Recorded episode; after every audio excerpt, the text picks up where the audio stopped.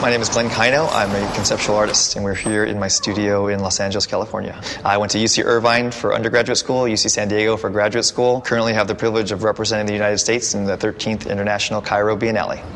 Well, my practice uh, uh, is really about using art and using techniques associated with art to really reconcile irreconcilable problems. When I got invited to propose an idea for the Cairo project, I begin with sort of a general concept, and then through that process, I make a lot of contextual work, drawings, different types of sculptures and objects. So then I started thinking about who I wanted to paint maverick artists, revolutionary thinkers, the situationists. I had this feeling of revolution after people have done it already, like this biting moment when you see a piece of sandpaper, but not new sandpaper. I wanted sandpaper that was already sanded, what I call tired sandpaper. The idea that the tooth of the sandpaper has actually been reduced, masked, coated, curved, knocked off, scratched. The humanity of that effort and the symbolic nature of like one little gesture being metaphoric for an entire revolution is sort of like what this is about. And my hope is that the idea there alone allows someone to come to like intellectual conclusions that are not articulatable through words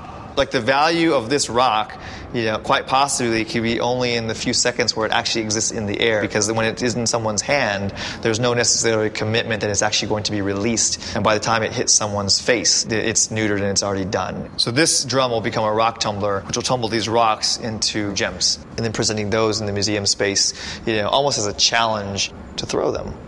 You know, when's the last time you saw someone throw a gem? A big driving force is that imagination is a perishable skill. You have to use it in order to, to know how to use it.